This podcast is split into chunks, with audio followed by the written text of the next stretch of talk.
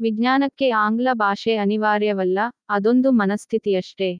ಮೂರು ದಿನಗಳ ಹದಿನಾರನೇ ಕನ್ನಡ ವಿಜ್ಞಾನ ಸಮ್ಮೇಳನಕ್ಕೆ ಮಂಗಳೂರು ವಿವಿಯಲ್ಲಿ ಚಾಲನೆ.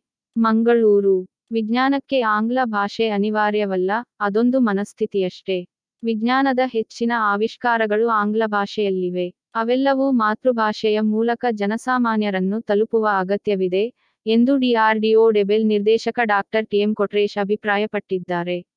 ಮಂಗಳೂರು ವಿಶ್ವವಿದ್ಯಾನಿಲಯದ ಮಂಗಳ ಸಭಾಂಗಣದಲ್ಲಿ ಬುಧವಾರ ನಡೆದ ರಾಜ್ಯ ಸರ್ಕಾರದ ಐಟಿಬಿಟಿ ವಿಜ್ಞಾನ ಮತ್ತು ತಂತ್ರಜ್ಞಾನ ಇಲಾಖೆ, ಕರ್ನಾಟಕ ವಿಜ್ಞಾನ ಮತ್ತು ತಂತ್ರಜ್ಞಾನ ಅಕಾಡೆಮಿ, ಕನ್ನಡ ಮತ್ತು ಸಂಸ್ಕೃತಿ ಇಲಾಖೆ ಮತ್ತು ಮಂಗಳೂರು ವಿಶ್ವವಿದ್ಯಾನಿಲಯಗಳ ಸಹಯೋಗದಲ್ಲಿ ಸ್ವದೇಶಿ ವಿಜ್ಞಾನ ಆಂದೋಲನ, ಕರ್ನಾಟಕ, ಆಯೋಜಿಸಿರುವ ಮೂರು ದಿನಗಳ ಹದಿನಾರನೇ ಕನ್ನಡ ವಿಜ್ಞಾನ ಸಮ್ಮೇಳನದ ಉದ್ಘಾಟನಾ ಕಾರ್ಯಕ್ರಮಕ್ಕಾಗಿ ಕಳುಹಿಸಿದ ತಮ್ಮ ವಿಡಿಯೋ ಸಂದೇಶದಲ್ಲಿ ಅವರು ನೂತನ ರಾಷ್ಟ್ರೀಯ ಶಿಕ್ಷಣ ಪದ್ಧತಿ ಮಾತೃಭಾಷೆಗೆ ಹೆಚ್ಚಿನ ಒತ್ತು ಕೊಟ್ಟಿರುವುದು ಸ್ವಾಗತಾರ್ಹ.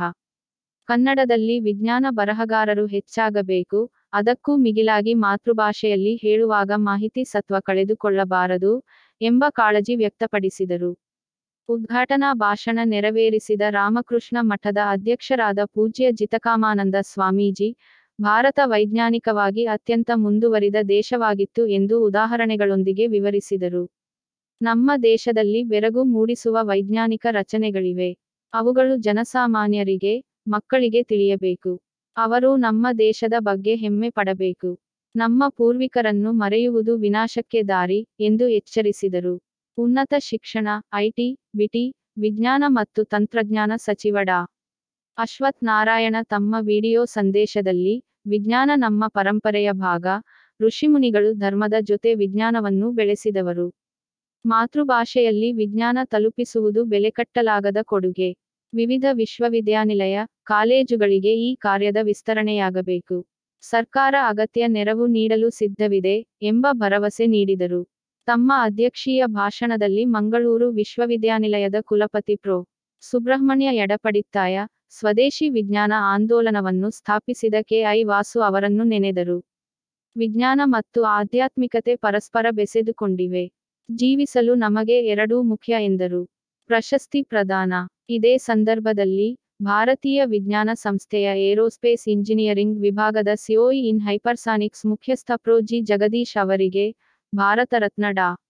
ಸರ್ ಎಂ ವಿಶ್ವೇಶ್ವರಯ್ಯ ವಿಜ್ಞಾನ ಪ್ರಶಸ್ತಿ, ಹಿರಿಯ ಸಂಗೀತ ವಿದ್ವಾಂಸ ಸಂಗೀತ ವಿದ್ಯಾನಿಧಿ ಡಾಕ್ಟರ್ ವಿದ್ಯಾಭೂಷಣ ಅವರಿಗೆ ಭಾರತ ರತ್ನ ಡಾಕ್ಟರ್ ಭೀಮಸೇನ್ ಜೋಶಿ, ಸಾಂಸ್ಕೃತಿಕ ವಿಜ್ಞಾನ ಪ್ರಶಸ್ತಿ ಮತ್ತು ಸಿಐಐಆರ್ಸಿ ನಿರ್ದೇಶಕ ಡಾಕ್ಟರ್ ಕೃಷ್ಣ ವೆಂಕಟೇಶ್ ಅವರಿಗೆ ಭಾರತ ರತ್ನ ಡಾಕ್ಟರ್ ಸಿಎನ್ಆರ್ ರಾವ್ ವಿಜ್ಞಾನ ಪ್ರಶಸ್ತಿ ನೀಡಿ ಗೌರವಿಸಲಾಯಿತು.